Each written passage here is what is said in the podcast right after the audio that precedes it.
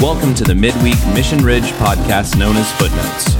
Footnotes is here to give you some of the stuff that we didn't have time to cover in the sermon and encourage you to dig in deeper as you study the text. So let's dive in and check out what's in the footnotes. Welcome to another episode of Footnotes. Glad to have you with us. This week on the podcast, we got Rob Croyle, Hello. we got Jacob Croyle, Hey there. and we got myself, Logan Daly. Uh, We are going to dive right in here. I don't know if we have any specific shortcomings this week other than the odd happening that we were preaching on roughly right. And there was plenty of things that went roughly right during the service or before the service. We had tech issues abounding. Um, we forgot what we were announcing. That was that was on me. Um, there was just there was the lighting was Rob. You were standing in the dark most of the time. Was I? Yeah, you- two steps back would have been perfect. Oh, I even Um, I even moved things back. I thought I Yeah, like one more, one more, two more steps back would have been even better. But you know, it Oh. was just it was it was roughly right. we need to put an X on the stage. We were just uh, because Lori would have been in the dark too. Then she Oh, was yeah. she would have been more in the dark. For sure, Yeah. for sure. I should have. Usually it's just Walked in Joe the that's light. in the light. Joe and uh, Joe and Dave. Joe and Dave are the only ones in the light usually. Well, I mean, the drummer and the bassist should be in the light. That's we like to keep a good eye on them. every church loves uh, their their bassist and their drummer. Something about a good eye. I even had a coughing attack. You halfway did. through You, the yeah, you wouldn't. If you listened to the recording, you wouldn't get that because yours truly managed to cut all of the coughing out. I made sure there was a long pause afterwards. So Um, That could- was nice. That was really that nice. There was only one. It was a little awkward because you went from like uh, uh, this volume down to like this volume, and so if you listen carefully, you can hear that. But other than that, it was fine. Um, but yeah, I felt like the whole sermon was kind of it was kind of monotone. It was fairly. I was having kind of a rough day. yeah. You were you were in a funk. I was in a funk. We were preaching on roughly right. It was ironic to say the least. I went and listened to it and going, actually, that was better than I thought it was going to be because I, I just felt, I felt off yesterday, and that's, you know, reality with preaching that you get to preach whether you are on or off. It's true. It's true. Sunday happens. Sunday comes, and it's not like, it's not really fair to hand your sermon off to someone else who hasn't prepped because Oh sure, be like, I'm just not feeling it today. yeah, Say what? yeah, please don't do that. it's not WWF where we just tag out. you got this. You grab the chair. mid sermon. Just come down halfway through. Be like, all right, I, I'm, I'm. You, you finish this one off, Logan. Come in, bring it home. Tag you from the corner rope. I don't know if it's been the WWF for a couple decades, but Uh, oh yeah, they, they did they did change that because they got in trouble with the World Wildlife Federation, and they fought over that, oh, that's funny. over who got the. I never uh, heard the reason why. I just, That was why it was because they, both them. I've only the, heard uh, about people It it, it will Heard it always be people like- WWF to me, Jacob. five or six years older than me at the minimum Mm-hmm. talk about it. Have you you been to one of the one of their events live? I've never been to a live now. Me neither. It's it's have- it's not a lot better than on TV. I don't have a lot of a desire to. That's never been something that really. Footnotes isn't the best place to get into this, but uh, I saw something that gave me an appreciation for it. But let's talk about the Bible. Oh, somebody find Jacob and delve that little nugget right there. Uh, anyway, let's uh, yeah, let's dive into let's talking about roughly right. And you framed roughly right using the story of Gideon. Gideon. Gideon. Yes. Gideon. That's the that's the Southern Idaho version of Gideon. Giddy up. Anyway, uh, so we we wanted to Hebrews eleven. You started off there at Hebrews eleven, talking about faith and the Hall of Faith, kind of um, and and this is where we framed the beginning of the sermon uh, with 1132 and it lists off these these six characters right. uh, Yeah. we got gideon and barak samson jephthah david and samuel yeah. and the prophets. and the prophets yeah and, And the throws prophets. um And so he throws he throws these the author of Hebrews throws these characters in there after he's just listed off all of these different people that by faith did a lot of stuff, right? And why is that where wh- why did you cue in on this? Well, if you know your story, if you know your scriptures, Barak com- comes before Gideon and Samuel comes before David.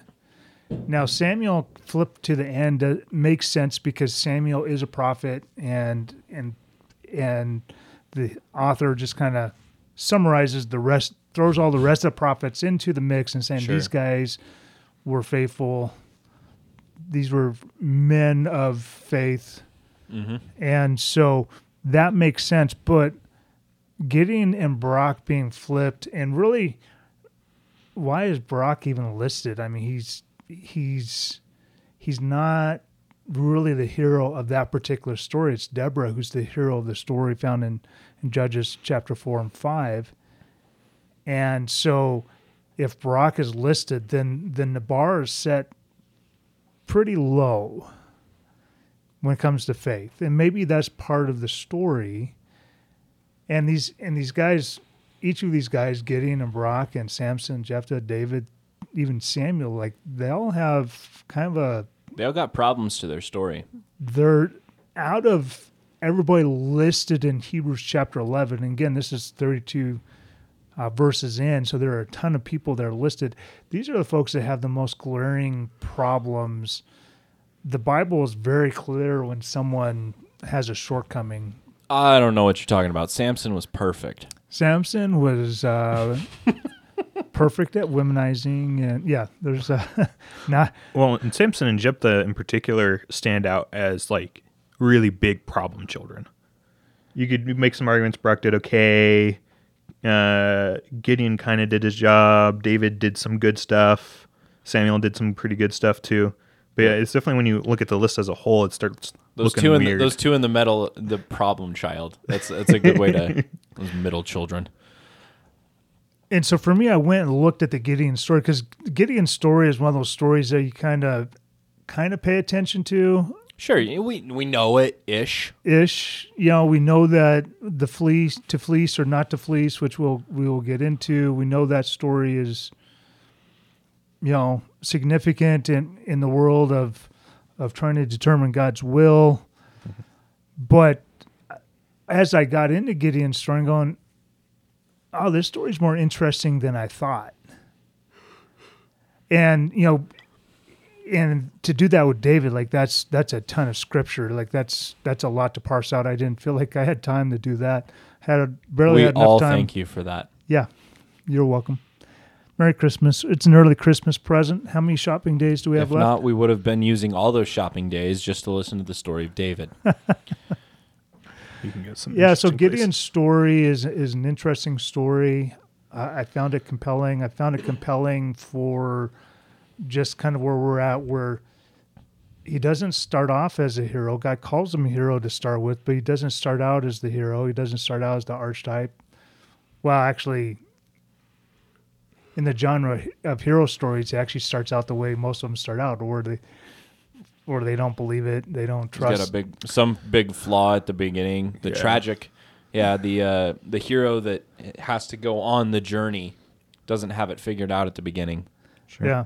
Yeah, I could see that. I feel like this this eleven thirty two really feeds 12, 1 through three, where the writer says to strip off every encumbrance and and any sin that gets in the way. That this eleven thirty two kind of calls back to uh, here's Israel's history of the judges, where they would obey God because the right person was at the forefront and when that person left, they would quickly uh, turn back to sin. They would quickly turn back to looking like the world around them instead of looking different, looking like a kingdom of priests. And so then God would send calamity on the land, and then a new judge would, would come to the forefront. Again, all these judges had some kind of failing And yet in 12.1, uh, 12.2, we're, we're told to look at Jesus. Look at Jesus. And so whether it's Gideon or Barak or Samson, Jephthah, David, Samuel, none of those guys totally fit the bill that was necessary.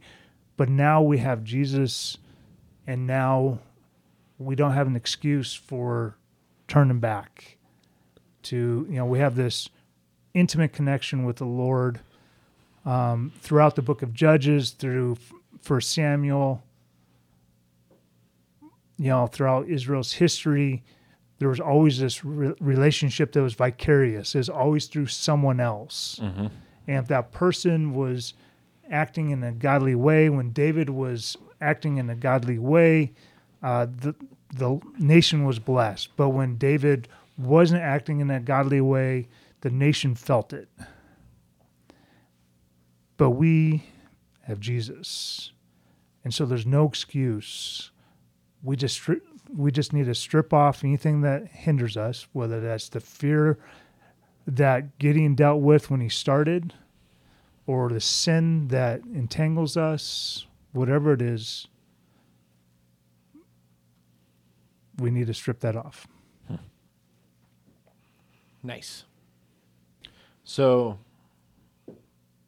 do we want to do we want to pull apart any of these any of these other characters in here and point out cuz like I know for me, like I was not very familiar with Barak before we started talking about this.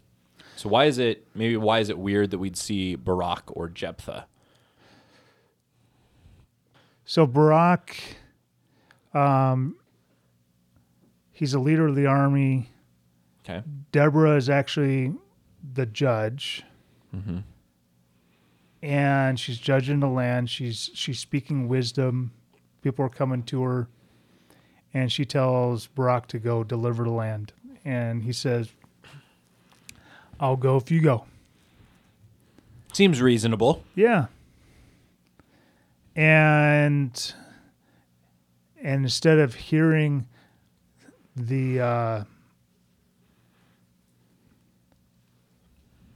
hearing and and owning just kind of the vision that God has placed before him, which Gideon does slowly, and maybe that's why these two are Paired together. are paired together.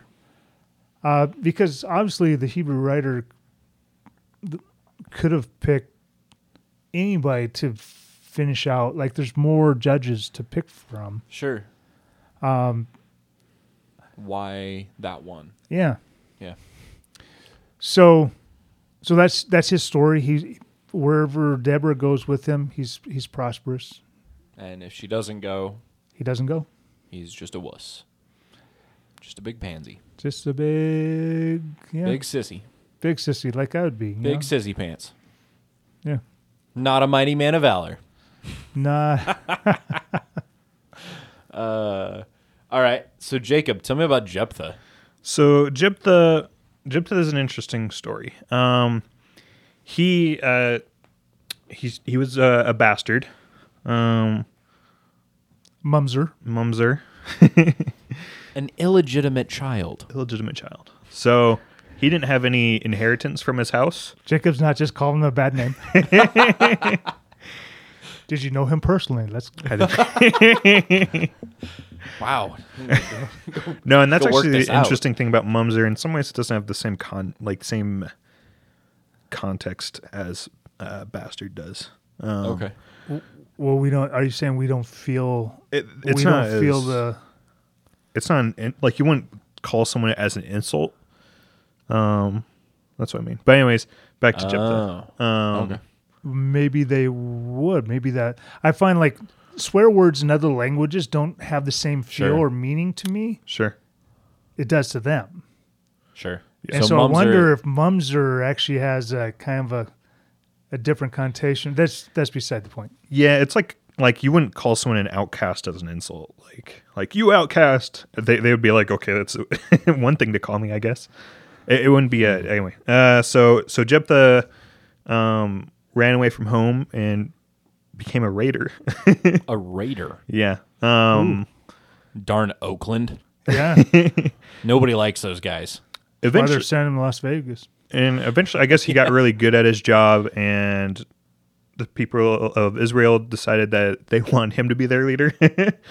so there was there's some interesting stuff there where he's like, "You guys kicked me out," like.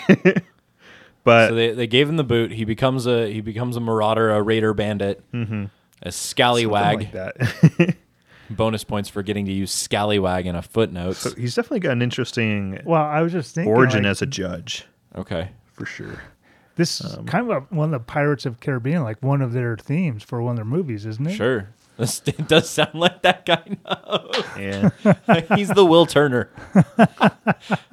he was there. He got outcast, turned into a scallywag. Then they wanted him back as a leader. so, so he's definitely got an interesting story. And eventually, he uh, he uh, he made a vow to the Lord because he wanted victory um, over a battle, and he said, uh, "If you'll indeed deliver the people of Ammon into my hands, then it will be that whatever comes out of the doors of my house to meet me when I return in peace from the people of Ammon shall surely be the Lord's, and I'll offer it up as a burnt offering." Um, and then and then he won. Um, Okay. So now, now since he won, whatever walks through his door, he's got to offer it up as a burnt offering. Yeah. Um I think he had a dog that he really hated that always came running out the door. And Dude, he's it was like, a goat for sure. I hate that goat. It well was and, a goat for sure. and this sounds weird from our context cuz like, you know, you come home, you don't expect an animal to come out the door. You don't expect something like even if it's a dog, I don't I'm pretty sure you weren't really supposed to sacrifice dogs. Like that's not a yeah, that was a bad joke. that's not a great offering. I, I, I don't know. well, no, and it's fine cuz like that's playing how it's weird from our context. For theirs like Well, you weren't supposed to sacrifice people either, but wasn't the first thing that walked through his door his daughter? that's what ended up happening. His daughter comes through the door.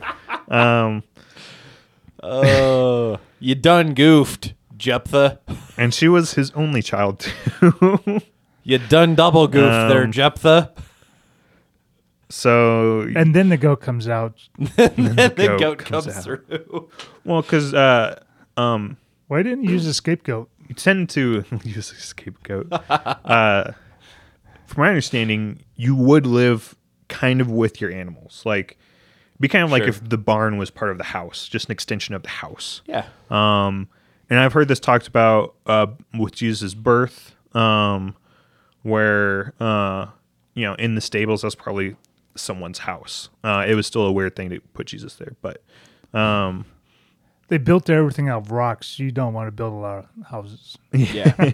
yeah, and you you probably, probably didn't have a ton of property anyways, but We're gonna Um, we're gonna utilize the outside wall of the house to make the inside wall of the manger.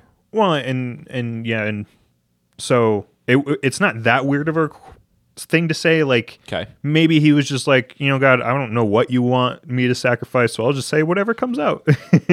Sure. um, Not expecting it to be his daughter. yeah, he didn't expect it to be his daughter. Um, Did he end up sacrificing her? um, there's or some debate over that. Didn't he or did he offer her up into service to the Lord instead? I I don't remember at all.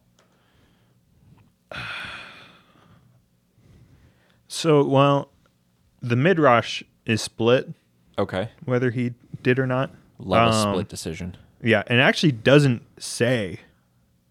It does talk about people mourning. And so so and I think that's part of why there's some like uh debate because it doesn't say and then he offered her up as a burnt offering. He fulfilled his vow, which there's some interpretation there cuz God definitely doesn't want a f- human burnt offering. yeah, that he usually gets kind of mad at those. yeah, that's not not usually a good thing. Um Definitely a messy story. Yeah, and what they And then Jephthah continues to do his job. So he did, he's not immediately punished. Though some might say that him having to offer up his daughter is a punishment in and of itself. Um, so there's some there's some it's some weird stuff either way. it's a messy story. yeah, and if she just simply goes and serves at the temple, you know, the the issue is is that what this was the scripture seemed to make issue of this is that uh, they they wept for her virginity. She wept. They wept over the fact that she was never able to have children, that she wasn't able Mhm. to marry, and so Because especially in this culture, that was like, That was commandment number one. well, and also that was your legacy. Like that was a that was the way they would look at like what's my impact on the world or on people around me was literally just if you had kids. Sure. Hmm. There you go. Yeah, there's uh, but Sounds like a pretty straightforward story. it's definitely a Definitely lesson, no uh, roughly right involved in that one. No messiness. Yeah, Nothing. Nothing to see. Move along. Move along. Nothing to see here. and he's a weird one to put on this list because like like even if you tried to look at like David, you know, or Samson or a lot of these guys, they they did a lot of great stuff, and he kind of did his job. Like Sure. and then he has this weird part. So you can't. I don't know how you put him on the list, or you don't call him out specifically on a list of great people, Hmm. Curious. because the only thing of note in his story is that he made that vow. I hadn't seen this before. Um,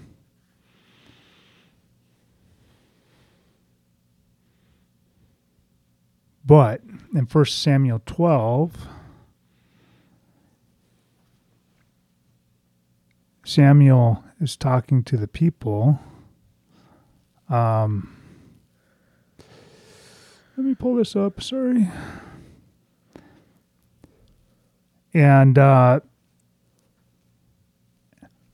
he says in verse 11, and the Lord sent Jer- Jerubbaal, which is Gideon, Yep. and Barak, and Jephthah and Samuel, and de- delivered you out of the hand of your enemies on every side of you, and you lived in safety.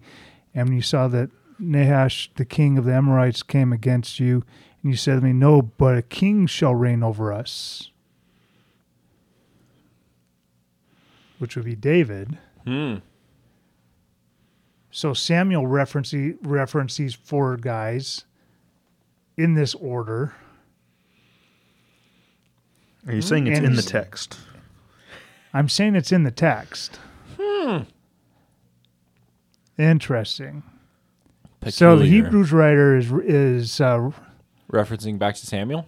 is reference, referencing back to Samuel, and this idea that you you want this king so he can look like the rest of the world. Mm-hmm. The point is though, you're not supposed to look like the rest of the world. Yeah, you're all supposed to look to very, very different. We're called to look different. We're called we're called out. The church is the called out ones. Supposed to be wearing your ephods. Supposed to be. Speaking of ephods, talk to me about uh talk to me about you wanted to talk about the Gideon's ephod, right? Yes. So this is uh An ephod is like a it's like a garment that they wear. so this is mark? this this is the sin of of Gideon, and we didn't really get into this um in our sermon Sunday. Um because there really wasn't time to get into it. I already went long as it was. So um but in Judges 8 22 through 27, the men of Israel said to Gideon, Rule over us, you and your son and your grandson also, for you have saved us from the hand of Midian. And Gideon said to them, I will not rule over you, and my son will not rule over you. The Lord will rule over you. Got that right. Okay. Good good start. And Gideon said to them, Let me make a request of you. Every one of you give me the earrings from his spoil. For they had golden earrings because they were Ishmaelites. And they answered, We will willingly give them. In other words, the people that they had uh, defeated were Ishmaelites. And they spread a cloak, and every man threw in his earrings of his spoil. And the weight of the golden earrings that he requested was 1,700 shekels of gold. Sounds like a lot. Besides the crescent ornaments and the pendants and the purple garments worn by the kings of the Midian. And beside the collars that were around the necks of, of their camels. That's interesting. And Gideon made an ephod out of it and put it in his city. Now, an ephod is the garment that that the priests wore, mm-hmm. and it was made of fine linen. And this is out of the Jewish Encyclopedia.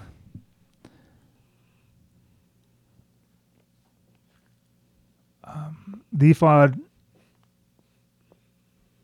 is referred to priestly ordinance as part of the official dress of the high priest, and was made of threads of blue and purple, of scarlet and fine twisted linen, embroidered in golden thread. Um, the description of the garment in these passages is not detailed enough to give a clear picture of its shape, nor does the description of jo- Josephus do so. All that can be gleaned in the text is the following The ephod was held together by a girdle of similar workmanship sewed onto it. It had two shoulder pieces, which, as the name implies, crossed the shoulders and were apparently fastened or sewed to the ephod in the front. In dressing, the shoulder pieces were joined in the back to the two pieces of the ephod. All right. We don't know the length. We just know that this was uh, a very fine clothing. Uh, it would have been of the finest material, and and gold was was Worked sewn in- was worked into it. wor- was worked in throughout, and so seventeen hundred shekels of gold was worked into the ephod for for Gideon, and and it's it's like it's like the last moment where uh, let me just make one request, and and everybody's going no. and why? You know, and, and that was the sin of Gideon. That was the sin of Gideon because Israel saw this as something to be worshipped. Oh. So his father had the altar to Baal with the Asherahs standing next to it. And, you know, my belief is that Gideon, for a while, had considered uh, the altar something that his father should tear down. But then the angel of the Lord commanded him to tear it down. And so he, he tears it down with 10 men. But Gideon, in the end, seems to repeat his father's sin by creating this piece that instead of worshiping God, because anytime the Israelites would have the, a great victory, God would stand up 12 stones, right? Yeah, you'd make a standing mm-hmm. stone. and the stones were not cut. Mm-hmm. You know, there was no markings on them. Yeah. They were just stones. They were just things from the earth, so that people didn't worship the stones themselves. They they worshiped the Lord who caused this great mm-hmm. victory. But Gideon Gideon decides to Make a commemorative outfit. yeah hmm. He got the T-shirt. well, you could look at it like like if you look at our government system, you know, where there's split powers. Mm-hmm. Be like if if the president um, tried to show up in in judges' garments, right? In some ways, he's claiming power and authority over something that he he really shouldn't have power or authority over. Um, says he's not a priest. right like uh yeah uh you know same thing with like david like if david had tried to do something similar like no matter how great david is he's still not supposed to be a priest um the judges are supposed to be very separate from the priests Yeah, if you were not a high priest, you didn't wear this garment. Like it was reserved for one one man out of the whole nation. And even amongst the even amongst the uh, And was was Gideon wearing it, or did he just have it made for his city? it is is unclear. It's unclear. Curious. Either one of those can be pretty bad because if you've got that for your own city, there's implications there of worshiping in that city. as opposed to worshiping in Jerusalem. Yeah. Hmm. Interesting. All from an ephod. All from an ephod. Oh man, who would have fought? Who would have fought?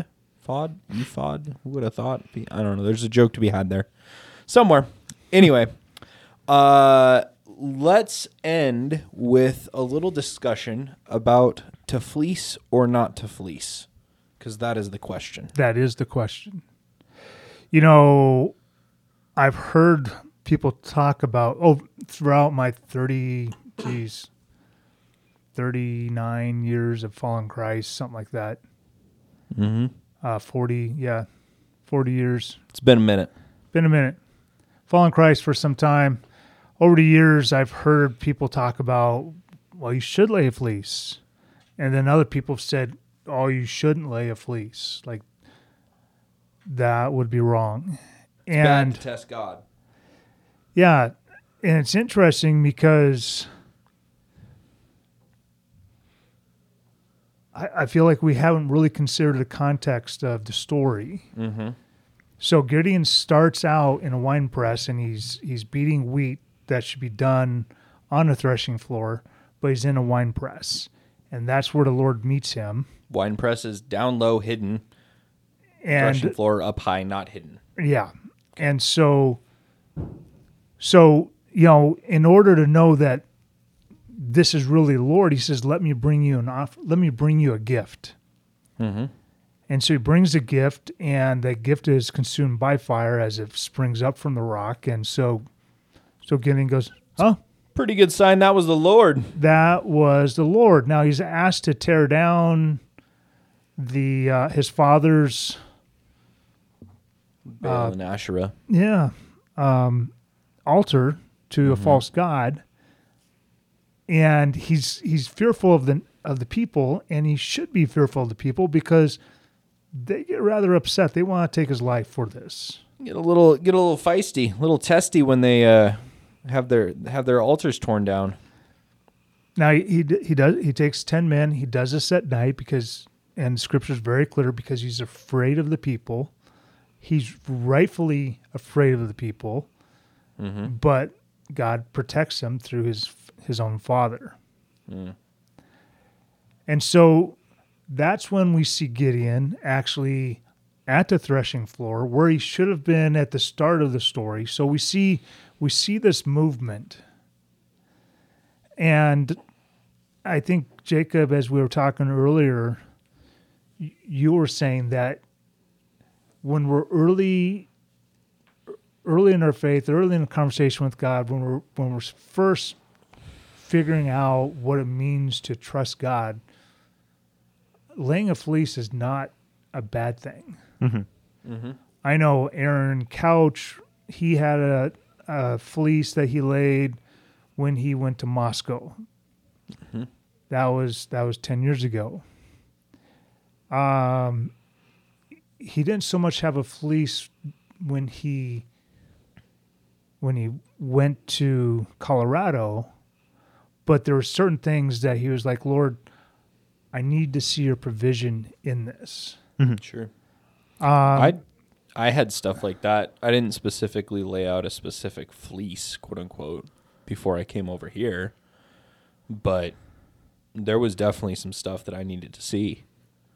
And uh, at what I remember at one point when I was I was deliberating getting into um, eh, getting into ministry. Uh, I'd done my internship and I was applying for jobs and nothing was really kind of working out. And I remember saying to God, I was pretty clear. I was like, "You got to make this show up, or I'm gonna go do something else. right, Like, you got to show me what job I'm supposed to take, because if not, I'm gonna go find one." right. Um, And lo and behold, pretty soon after that, it, you know, job appeared. and how we had the conversation with God in the past should shape the way we have the conver- conversation going forward. But that conversation on our part should mature. Mm-hmm. And and I know in in Aaron's case, I see I see as he has shared with me what that looked like for him. It's changed. You know, the conversation has changed, and so that's what we see with Gideon's story. Like the fleece is not the only thing that Gideon does uh, in in determining how do you want me to approach this God. But he starts out in a wine press, and he ends up facing 120,000 with 300 men, Yeah. As you do. as you do. So, a guy scared for his life in scene one and scene 2 You know, scene one being in the wine press, scene two tearing down the the altar. You know, scene three, he's he's laying the fleece. He gets a clear answer. Scene four, God takes away almost thirty two thousand men, leaves him with three hundred, and says, "Now go face the hundred twenty thousand. He's like, "On it, let's do this." And do it without any swords. and do it without any swords. It'd be easy. And so we see we see movement, we see progression, we see a maturation process take place. And so when we're discipling someone, if they're new to the faith, the fleece might be the perfect thing to Fleece it up. fleece it up. Uh, yeah, the fleece may be the thing to recommend Yeah.